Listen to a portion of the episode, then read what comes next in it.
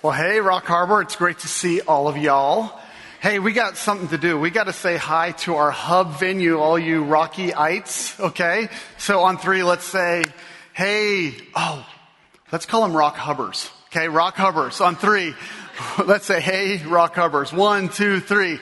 Hey, Rock Hubbers. It's great to have you guys in this room and then also everybody there that's at the video venue. Um, we're absolutely loving what God is doing and built a really great team that's over there to get launched. So this is, as, as they shared a little bit earlier, this is our soft launch for this, this team. They're working out some of the kinks. Um, where there's lots of like, like remodel and some things going on in the middle of today. And so we're just excited for what God is doing over at the hub, but also what he's doing here at Rocky as well. And next week we get the chance to all be together. We're going to have baptisms and celebration and send off. And then on the 21st, we're going to launch that venue, which is an exciting uh, day for us. And um, man, we're so thankful how God has been multiplying and, and you guys have been creating space. I mean, the reason why we're launching this hub and inviting people to attend different services services, the early or the late, is to create room as, as God keeps bringing people and you keep inviting people. And uh, this is the this is the opportunity that we have to continue to say, hey, who do I know that doesn't attend church? Who I know that uh, maybe doesn't have a relationship with Jesus, and invite them uh, to hear the message of Jesus Christ. And so, really, really exciting things. Um, next week we start a series, or in two weeks, uh, called At the Movies. And at the movies, you, you, when you came in, you were given a program and an invitation. And so Jesus spoke in parables parables and in story and modern day story for us. For some of you, you read books. How many of you? Okay, four. How many of you guys watch movies? Everyone. Okay, and so I'll never forget the first book I ever read was Where the Red Fern Grows. And like, I think that might have been the last. Um, other than the Bible. Okay, other than the Bible. But, um, many of us watch movies and it gives us an opportunity to talk about what people are talking about, whether that, that be a movie and say, okay, what are simple principles that we can learn for that, from that that have to do with scripture and tie it all together and creating a platform not for churched people to come to a church room and watch a movie that's not so churchy, um, but it's a chance for us to say to our friends, we've watched Greatest Showman or Jumanji or Incredibles 2 or Remember the Titans. That's just for me. I don't care if anybody doesn't like it. That's like an annual favorite in our house. Every fall we watch that show. Um, attitude reflects leadership, you know, and I can just drop those lines like all day long, sunshine. So, um, but we're going to be watching clips and uh, creating an environment in the lobby, uh, welcoming uh, people to come and hear you know, who Christ is, but also through a relevant way. And so it's an opportunity. You got those invites to start inviting people now. It's two weeks from today. Many of you are going to be getting a mailer uh, to your house if you live within a, a, few miles here of Rocky Mountain or a few miles of, of the venue. Uh, the Pony Express doesn't come out to where I live, and so I'm probably not going to get the mailer, but I know this is going on, so I have my invite that I can still invite people to come and to be part of this. And so the goal of doing a ma- mailer, most people aren't going to show up at church because they got something in their mailbox, but your invitation, uh, your window sticker, your conversation, living the lifestyle of following Jesus and inviting people here is what compels people. Like almost over 80% of people, when we asked just a few months ago, why, how did you find out about Rock Harbor? It was from a personal invite from a friend or a family member. And so this is an opportunity for us to, to do that again and invite people to come out be part of that. Hey, today we're go- we've got two weeks left in 1 Corinthians. Please don't cheer. I know it's been 26 weeks, but uh, we have uh, two more weeks in it. This week we're in 1 Corinthians 15. So if you have your phones, you have your Bibles. Um, also on your program, there's a couple of blanks. There's not a lot. Okay, so this you can get an A plus by filling out all of the blanks and a, and a piece of candy. Um, or something. Uh, but remember, if you don't fill out all the blanks, like your grade goes down really fast, okay? Because one one miss and you're like at a 72%. So, um, but there's notes in there. Also, there's weekly reading uh, that we have for you and some great announcements as well. You know, there's a message in our world, in our culture, in our life of destruction, death, despair. When we look at God's word, it brings life. It brings life to us. When we look at the hope and the promise we have in Jesus, it brings life to us. In 1 Corinthians 15, 24, if you're a follower of Jesus, this will get you pumped up because it talks about the end. The first three words, four words say, then comes the end. It's saying this is how it's going to end. If you're not a follower of Jesus or you're maybe new to faith or you're going, I, you know, I kind of grew up in church or I've been to a couple things. This is my first experience with church or I don't really understand, you know, what it means to have a personal relationship with Jesus, this will compel us. This should compel you to say, man, if this is how it ends, like I want to be on that team. Okay? Here's the words that Paul shares that's talking about what Jesus has done for us. There, then comes the end when he, God, delivers the kingdom of God uh, to, to God the Father after destroying every rule and every authority and power, for he must reign until he has put all, notice this word all is mentioned a lot. If you like to underline in your Bible, just start underlining those words all. All his enemies under his feet.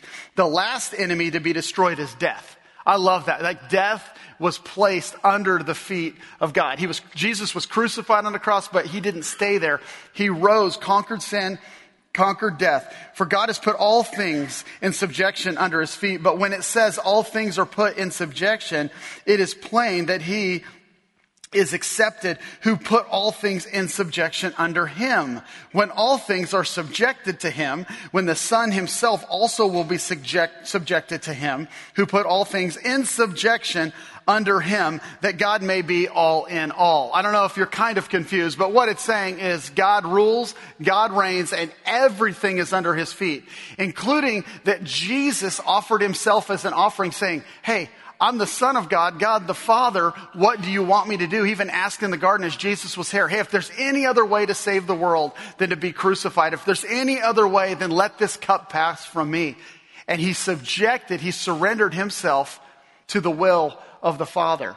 But all things are under God's foot, including death. We're going to be talking about life and death today. We're going to be talking about this time and present that we have in life and then also life after death. What happens after we die? What is eternity? What does, what does that that mean? And the reason Paul is talking about this, there was a doctrine that was going around. It came from Judaism that was basically you kind of live your 60, 70, 80, 90 years on this earth. And then from there, you die and you kind of go into a nothingness. You kind of go into a, a soul sleep. And that's what people were teaching. And, and this was not true. So Paul's addressing it specifically and saying, man, there's life after death. Like, what is the point? Like, let's eat, let's drink, let's be merry for tomorrow we're gonna die. Like, let's live for ourselves right now. If there's no purpose in the future and there's no eternity. But if there is, it should change everything about how we're living. So he's addressing this. You know, Paul kind of pulls this, I don't want to call it a Jesus juke, but Jesus would be asked questions sometimes, and he would answer a question in a different way than maybe the audience was wanting. Like one time they came up and they said, Hey, Jesus, should we pay our taxes? They're like, he's going to say no because the government and because he rules, they don't rule and, you know, all this. And he's like, should we pay our taxes? And they, he said, held up a coin and said, whose face is on this coin? They're like, Caesar. And he said, render to Caesar what's Caesar's. And they're like, dang it, you know, we're looking for the right answer and you just juked us, you know. And so Paul is asked this question or this question's going around and he kind of does a little bit of a juke because there's a bigger question to answer that maybe they weren't asking. Okay. Here's what it says in verse 29, otherwise, what do people mean by being baptized on behalf of the dead? If the dead are not raised at all, then why are people baptized on their behalf? So, there's a practice that was going on in this day and time within pagan religions where people were being vicariously baptized for other people. So this didn't make sense and Paul's going, okay, so many of you don't believe in life after death. Like we just die and it's like over. Our souls don't go anywhere. Like we're just dead and we're into like a sleep of we don't remember, we don't know, we're just dead. We're like dust, right? But then you're on this earth, you're being baptized for the dead. Like if if there's no life after death and those purpose, then why are you participating in that religious activity? Why, like why is that taking place? And so it's posing this question of why would we do this? Well, this isn't just something that happened within pagan religions in the Roman Empire time. This is also something that's practiced today within a few religions where you could go into a church or into a ceremony and be baptized for a dead relative. And that what, what that religion or what that group of people or those groups of people would say is by me doing this, that I could give favor to someone who passed away before me. Maybe they didn't believe, maybe they didn't know, maybe they hadn't heard, but by me participating in this activity, I could somehow shift their eternal destination, their eternal standing, their inter- eternal understanding. So I'm going to participate on this side. So the challenge with this is, is Paul doesn't necessarily come out and say, don't do this. He doesn't come out and say, do do this. He's saying, do do. he says, you should never say that together. Um, and you wouldn't notice if I didn't bring attention, but I'm like a middle schooler and I just like, do do. so, um, anyways, Paul didn't say to do it or to don't do it. He answers a grander question and says, what's the purpose of this life if there's not something after? And what did Jesus talk about? And what did Jesus instruct us in? And if we just take like only this scripture, we would like say, well, it sounds like there's a baptism for the dead. He doesn't talk about that. The problem with that is the rest of scripture.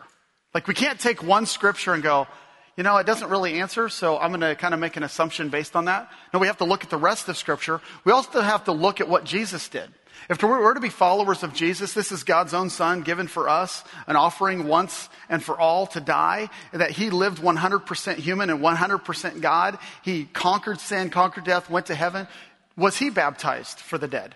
He was baptized, but He wasn't baptized for the dead. So we got to look at this and say, okay, what does this mean? And when we cross reference it with the rest of Scripture, with the Bible that we've been given by God, then we'll recognize, like, it's a very common principle. It's a very clear teaching throughout the Bible that we are to be baptized not as part of our salvation, but a celebration of a salvation of our salvation. And we're not being baptized for anybody else other than like the audience of one. It's for God. It's to say like I've surrendered my life to God, but I publicly am going to be baptized not for anyone else, but and not for forgiveness of my sin, but because I have a relationship with God and I want to celebrate that and picture death burial, and resurrection. That's what baptism represents. John 3:18 says, "Whoever believes in him is not condemned, but whoever does not believe is condemned already because he has not believed in the name of the only son of God." Meaning, like we are condemned. We are separate from God because of our sin. But because of the only son of God, the, the name of Jesus, we can cross from death to life because of what he's done for us, not because of our good works, not because someone else did something upon our death that is going to change our eternal status, but because of what he's done for us. Jesus actually said this. He says, I'm the way, I'm the truth, I'm the life. No one comes to the Father but through me. That if there's a chasm between us and God, Jesus is the one that laid his life down to bridge the gap so that we could walk over the gift that was given in him, the only gift that could pay the payment of death, where death was crushed under the foot of God the Father because of what was done for us. He's the only way. Hebrews 9:27 for says it's it's appointed for man once to die and after that the judgment. We're going to die, we're going to live one time, we are going to die one time. One time. And after that the judgment, not like, hey, after that there's going to be a time of waiting that maybe someone like between here and, and, and actual judgment, like there's a time of waiting that I get to kind of, hopefully somebody does something for me. Hopefully that next group of people that comes up in this earth after me, they're not as good as me, as, as me. And God's going to grade on a curve. And I used to be flunking, but now I'm passing because they're so bad. And the world has gotten so bad that, man, the way that you lived is just, it's actually kind of better than I thought it was. So guess what?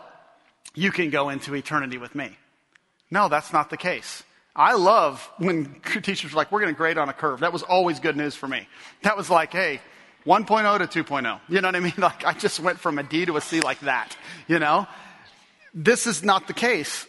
It's appointed once for us to die, and after that, the judgment. We're judged for what we do on this earth, not what we do for other people who've passed before us.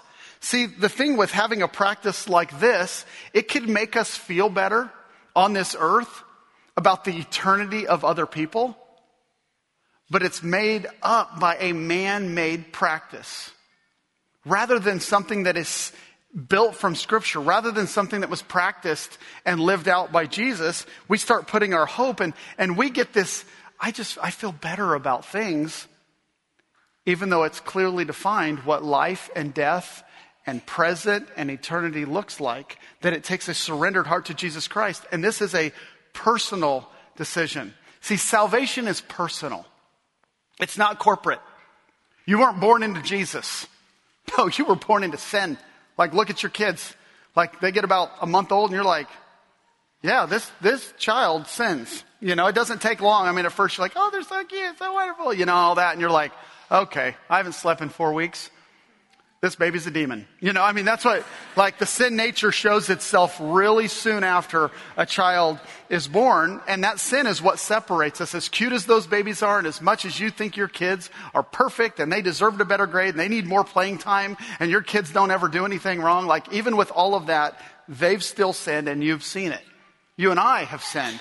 That sin separates us, not even a hint of sin is allowed in the presence of God. That's why he gave his only son for us so that we could have life in him.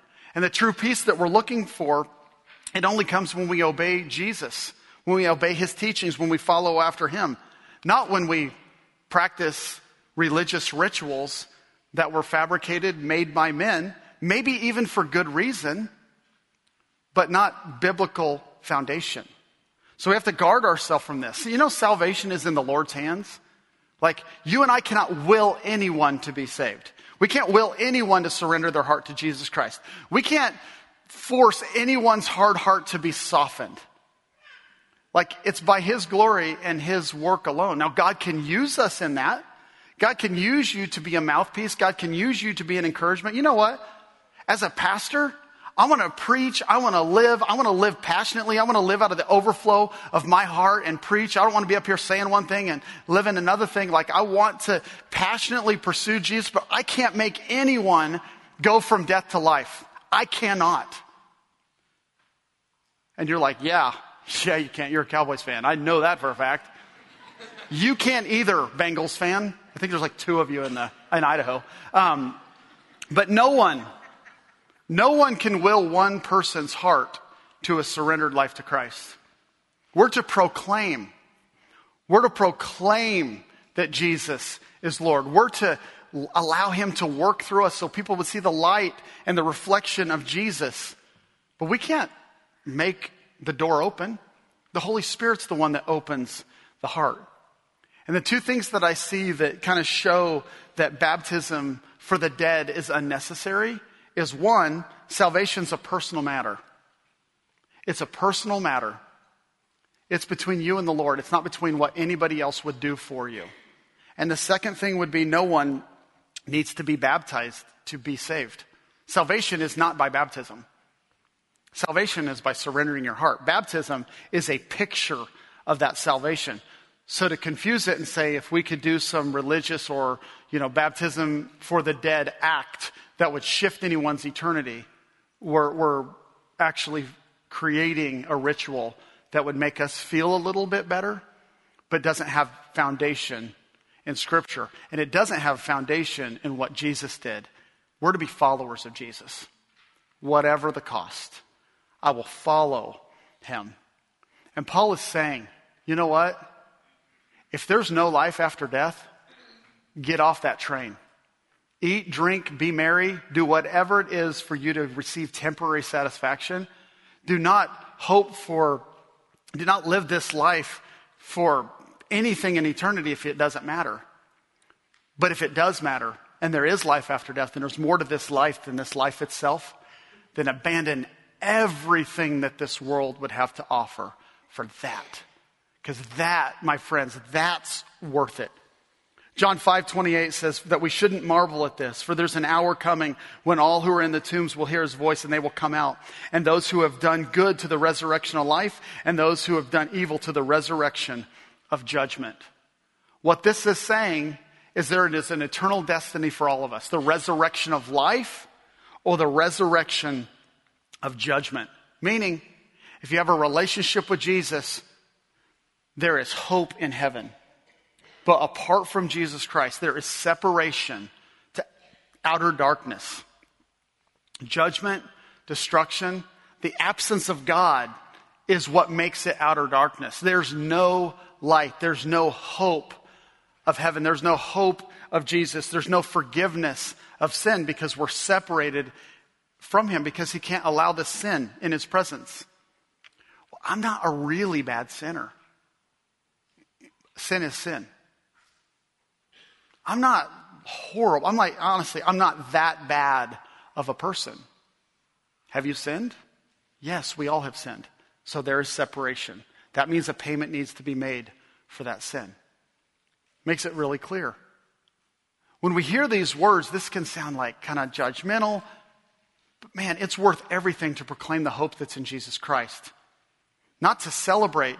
Like, we should weep and mourn for those who do not have a relationship with God. We should desire so deeply for people to know who Jesus Christ is. This should motivate us to evangelism. This should motivate us to say, God, if you would use me to be a light. This should change the relationship we have with a neighbor. This should change the relationship we have with a friend. This should change our relationship with a family member. If there's a struggle that's there, we can't control them, obviously, but we would do everything to be the light of, of Christ. We would be gracious towards them. This should change a relationship with a, a coworker. We should look at this and say, okay, how could God possibly use me? And notice Paul answered this question by getting them to think about some things. He didn't try to prove a point. See, you and I, we can make a difference or we can make a point. But often we can't do both. And if we're going to come in and we're going to prove people and we're going to yell at people and we're going to, I can't believe you would believe something so stupid. I can't believe you would practice this type of living or this type of, of sacrament or this type of whatever, or you would do this with your schedule. Like, I can't believe, like, we're not going to win anyone. We're not going to win. We may feel like we won an argument, but we probably lost a friendship. God used Paul in an amazing way. Jesus exampled this. Hey, I'm going to share a story. I'm going to be relational. I'm going to share the love of Christ, not the righteousness of God. Is God righteous? Absolutely. But our goal should be to share the love of Jesus Christ. Are we proving a point? Are we making a difference? See, with Christianity, it's very inclusive. You hear words that God would wish that no one would perish. Why is there judgment then? Well, because God is righteous. There's a righteous judgment for good, bad, for sin and forgiveness of sin. Very clear. But it's, it's inclusive. That's why it says, like, whoever knocks, I will open the door to them. If you seek, you're going to find. If you ask, I will answer. Whoever calls on me, I will answer. Romans 10 13, for everyone who calls on the name of the Lord will be saved. Some versions of the Bible, they say whosoever. That's like such an expired word, right? whosoever. It's like Bible is whosoever, like modern day is like all y'all. Okay? It's all y'all. So like all y'all at the hub and all y'all at Rocky, like it's all y'all. It's whosoever would call in the name of the Lord will be saved. Salvation is for everyone.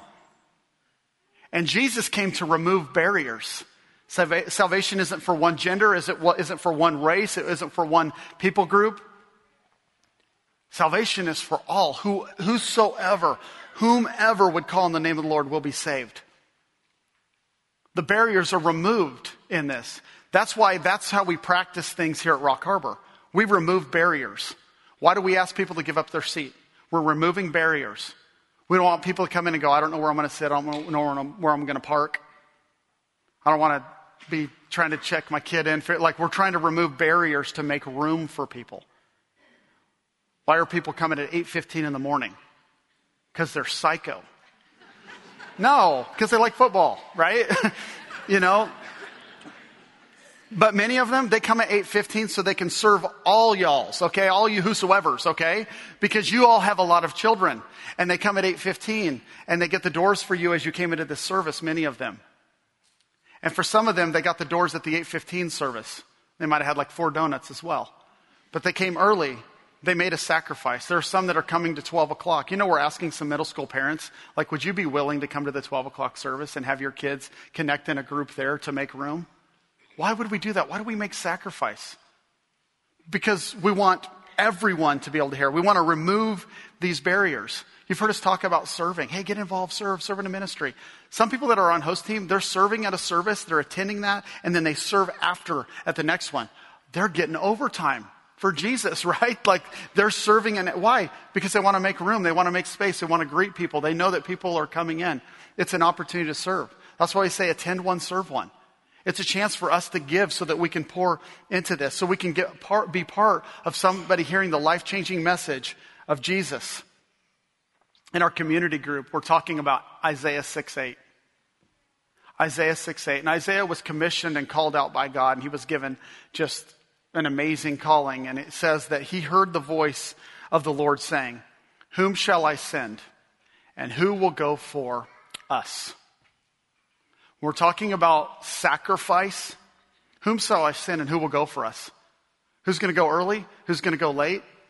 Who's going to go serve? Who's going to go make room? Who's going to serve those parents as you share the message of Jesus with their kids in a circle in a group? Who's going to make space? Who's going to get a door? Who's going to go for us? Who's going to go for us? And Isaiah says, Here am I, send me. And we have hundreds and hundreds and thousands of people now at Rock Harbor that are saying, Here am I, send me.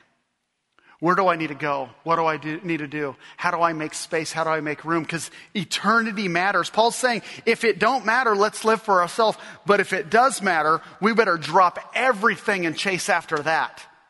Because in verse 30 it says, Why are we in danger every hour? I protest, my brothers, by my pride in you, which I have in Christ Jesus our Lord. I die every day. It's a sacrifice. It's a death every day. It's dying every single Sunday to get up early. It's dying every single Sunday to create space, to encourage. It's dying to yourself when that coworker is just like, and you're just like, hey, would you like to go to at the movies in two weeks with me? oh, mm. You know what I mean? You're just saying, hey, what needs to die in me so that I can live for Jesus Christ? And Paul says it this way. What do I gain, humanly speaking? if I fought with beasts, saying, These people at Ephesus are psycho. What do I gain by going and risking my life? They're trying to kill me. They're trying to crucify me like they did Jesus. Why am I offering myself like this if the dead aren't raised? If there's no life after death, what's the purpose? Let us eat, let us drink, for tomorrow we're going to die. And then he says, Do not be deceived. This needs to be in all caps. Do not be deceived. Bad company ruins good morals. Change the way you're thinking about stuff. Then he drops this line Wake up. Wake up from your drunken stupor, as is right, and do not go on sinning. For some have no knowledge of God, and I say this to your shame. Wake up. Wake up from your drunken stupor. In your notes, it says fill in the blank. It actually says, wake up from your blankety blank, okay? You can fill in whatever you would like, okay? Blank up, wake up from your blankety blank. Here it says drunken stupor. And you may say, okay, I'm not in a drunken stupor. You know, found people find people? Found people find people. Maybe the blank for you, and I'm going to share a few things, is Wake up from your self centered focus. Keith, that's three words. There's two blanks. It's a hyphen. Get off me. Okay? Wake up from your self centered focus. You need to break the me first habits. If you have a habit of focusing upon yourself, just so you know, this list is going to go on for about five things. It's going to get really quiet. You should have heard the 815. I was like, whoa, I think they're all leaving the church. Um, it's just going to be quiet because this is very real. We need to wake up from our self centered focus. We got to break the me first habits. We need to wake up from our negative influences. There are some of us in here, you need a new set of friends. You need a new set of influences. You need new community around you. You got to wake up from this influence that's brought negativity, discouragement, even sinful behavior. We, it says to stop sinning. Let's no longer sin. We need to wake up from our complacent comfort. You know, Satan loves that. He wants to lull and sedate you and I into just chilling, just relaxing. Hey, you're good. You know the Lord. You've got Jesus. A lot of great people around you. He wants us to become apathetic in our attitude. We need to wake up from an apathetic attitude. We're not thinking highly, we kind of live in passively. Just going, ah, does it really matter? God's God, I'm not. I trust Him. He'll work it all out. It'll all be fine. I got Jesus. I'm good. We have apathy ruling and reigning in our life. I was writing some things down, And the next one stuck out to me probably more than any of these other. It's aimless running. I believe in the six services that we have today, there are some people in here that are running aimlessly. And I don't say that pointing a finger. I say that because I know I have run aimlessly. And I'm not talking about God gave a call on my life and I was supposed to be a pastor or I was supposed to be this or I was supposed to live in this way and these things happen and coach didn't put me in the fourth quarter or I would have taken state and if this would have happened, sorry, that was like Napoleon Dynamite mixed with little Jesus. Um, but Uncle Rico, what a classic. Um, but it's not these excuses as to why I didn't fulfill this calling to ministry. I'm talking about God told you, you know by Scripture that you shouldn't keep on sinning, but you've kind of stopped. Do you realize you're running? In our faith, we're either running towards God or running away from Him. No, I'm kind of standing. No, there is no treading water. The current of life is downstream. Are you running aimlessly? Because there's a mission that's clear. And we want to get caught up on questions and what could have, should have, and would have. But we're to wake up. For some of us, we need to wake up from temporary pleasures. But guess what? You and I really like the things that this earth has to offer. We really like nature. We really like family time. And God can use all those things. God created nature. You know, God ordained the family. He's the one that started the whole dang thing. Okay? It wasn't like, oh, well, Adam ran into Eve and whoop, they had a baby. Crazy. You know, he, like, God ordained all that. And I'm not going to go into that. That's our series on relationships. That made, like, all the guys really like that one. Um, but here's the reality. We really like the things of this earth. Like, I really would like to have a lot of money. I'd really like to have nice things. I'd really like my kids to get along. You know, I'd really like them to get really good grades and be accepted. I'd really like for, to have good standing with everyone. I'd really like for everybody to approve of me. But what if I become all things to all people so that I might bless myself? And I seek these earthly pleasures. What I'm not saying is don't ever go on a vacation. Give that money to the Lord. No. I'm not saying don't ever have anything that's nice. What I'm saying is like, don't let it have your heart. We got to wake up from that. And Paul's calling out because they've gotten confused in all of these different things. They've become passive. In verse 37, it talks about what we sow in this body is but a bare kernel, perhaps of wheat or another grain. It's talking about eternity. It's saying that in eternity, we're going to have heavenly bodies.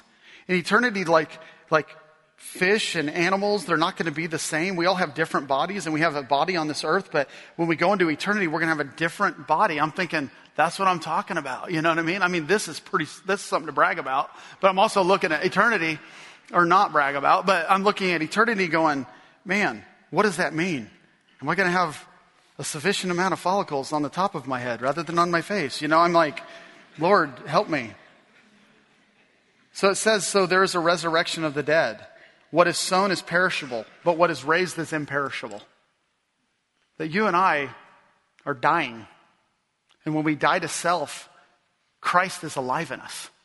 And it's imperishable. The things we die to on this earth that we give up, that we say, I no longer will let sin rule and reign. I want it under the feet of God. Then we become alive in Him. It's sown in dishonor. It's raised in glory. What is sown in weakness is raised in power. It's sown in a natural body, but it's raised in a spiritual body. If there's a natural body, there's also a spiritual body. Paul said over and over, I've been shipwrecked. I've been abandoned. I've been forgotten. I've been beaten 400 and odd times. Go ahead hurt my physical body, my spiritual body, my soul, the eternity that I'm living for, you can't touch because it's heavenly and it's from Him. See, we read a passage like that and it talks about what is sown. It talks about wheat. It talks about some other kind of grain. Well, I want to talk about some other kind of grain. Think about like a plant system. I don't even understand all the intricate details of, of a growth system within a plant, but I understand a little bit about corn. Okay? I grew up on a farm. I grew up raising corn. Like I like everything corn. Like corn dogs. Like corn nuts. You know? Cornhole. Like I like everything that's corn. Corn mazes. Corn bread. Corn on the cob. Corny jokes. Like I like all those things. But I want to talk about field corn. Not sweet corn, field corn that you feed cattle. Like those corn mazes, if you walk through them and you decide like I'm hungry, I'm going to eat, like don't do it. You're going to get diarrhea, okay? Don't do it. It's not worth it. You probably broke it, break a tooth and it's not going to go well for you, okay? When you look at a corn stalk, in there is a kernel. I'm going to show you a picture of, of feed corn. Not, not sweet corn, not candy corn, but this is feed corn here, okay? This is multiple feed corns, okay? In this picture here, okay? That's that. It comes on an ear, okay? This is an ear of corn. As a child, my sister and I, we would play corn. That's our game. Like kids now, like they play Fortnite, they play 2K. I played corn. You know what we do? We'd flick off the corn, 16 rows, we'd flick off one in the middle, and then we'd like all of a sudden like do all the corn at one time and fill a bucket. We're like, we're playing corn. Like, it was fun, dang it. Like, that's what I did, okay? There's 800 kernels on an ear of corn. Most feed corn comes with one ear of corn per stalk. Sweet corn can get three and four. If it gets six and seven, don't eat it, okay? There's hormones in it, okay? Something went weird. But you've got your one stalk. You got one ear, 800 kernels. Within one acre, 35,000 stalks of corn. That's a lot of corn. Within one quarter of ground, meaning a quarter mile by a quarter mile by a quarter mile by a quarter mile, which is what I grew up with, is 160 acres. You have 35,000 stalks times 160 acres, you get 5 million, 5 million stalks of corn in a field. How many kernels? I'm glad you asked. 4 billion. 4 billion kernels, and I just went straight up corn man, rain man, okay? All of that to say, you're one kernel. But I don't know, God. And all you can see, if you're one kernel, you're one stalk, all you see is just right what's in front of you. And the scripture is telling us don't get caught up. Don't get caught up in trying to imagine the eternal when God has so much more. Like, like we can see what's in front of us and okay, I have one stock, I can see about 15 other stocks. You ever been in a cornfield? It's sweaty, it's nasty, it'll cut your skin. You can't see much past it. It's 10 feet tall. But then you raise up and you go from a seed to a stalk to an entire sea of corn. So we try to understand the things of eternity according to what the Bible says. You know, John described a lot of eternity. God gave him special revelation. He saw with his own eyes what heaven looks like. But get this, even in his best description of it, he is a human using human vernacular to try to explain the glory and the majesty of something eternal. So he's like, okay, like, streets gold. I can't explain it, but it's like goldish and a gate and pearls and all the riches that he knew in this finite mind of his to possibly explain what eternity could look like. He's a kernel of corn. His eyes are lifted just a little bit to try to explain it all. And the God that I've given my life to, and the God that has given me a gift that I do not deserve, When I see what's in front of me, I don't understand it. But when I rise above the death, you know, a seed has to die in order to live. It dies in the ground, and then something springs up. Life springs up. Jesus died. He was placed in the ground, and life sprung up from him. How glorious is that? How good is that? How mysterious is that? He could have, in any way possible, he could have brought us from death to life. He's God. but He gave us the very best. What in you needs to die so that life can spring up in you? What's the soil like around you? What's your blankety blank that you need to fill in? That soil that's around you. Is it hard? Is it ready? Is it fallow for God to do something great? Is there weeds everywhere that's choking out all the goodness of God? And life in Christ can't be seen. Well, I just don't understand. I'm just a kernel. A kernel that can produce an 800 fold. And that 800, an acre of 35,000. That 35,000, 160 acre of 5 million. That 5 million, 4 billion individual kernels that can multiply. And for us to try to figure out eternity and try to sum it up, we do a disservice to all that God has prepared for us. But I can tell you with my life, I know me and I know what I do not deserve. But by the grace of God, I've been given life in Him. And that death that He walked through, that death that is underneath His foot, the end of this passage tells us, Oh, death, where's your sting? Death, you can't hold me down. Death, where's your victory? And then he calls us out in verse 58 My beloved brothers, be steadfast, be immovable, always abounding in the work of the Lord, knowing that in the Lord your labor's not in vain. Till that soil, pull those weeds, plant that seed, continue to make sacrifice. And even though that we don't understand everything about eternity, there is a very, very, very, very, very good God that has eternity secure for you. And he gives really good gifts. But it comes down to the question have you received that gift of salvation? which gives you eternity in Him and life in Him. Would you bow with me? God, we praise you today for the scripture. We praise you for the word. We praise you for clarity. God, that you bring life from death. From dying seed, God, you spring forth newness. And many of us in this room need that. And God, right now, I pray, I pray that there are people that are crossing from death to life to say, I give my life to you. I don't understand it. I'm just a seed. But I don't want to miss out on the forest. I'm just a kernel, but I don't want to miss out on the sea of corn that is prepared for me. For God, I trust you. It's the name above every other name that we pray, the name of Jesus. Amen.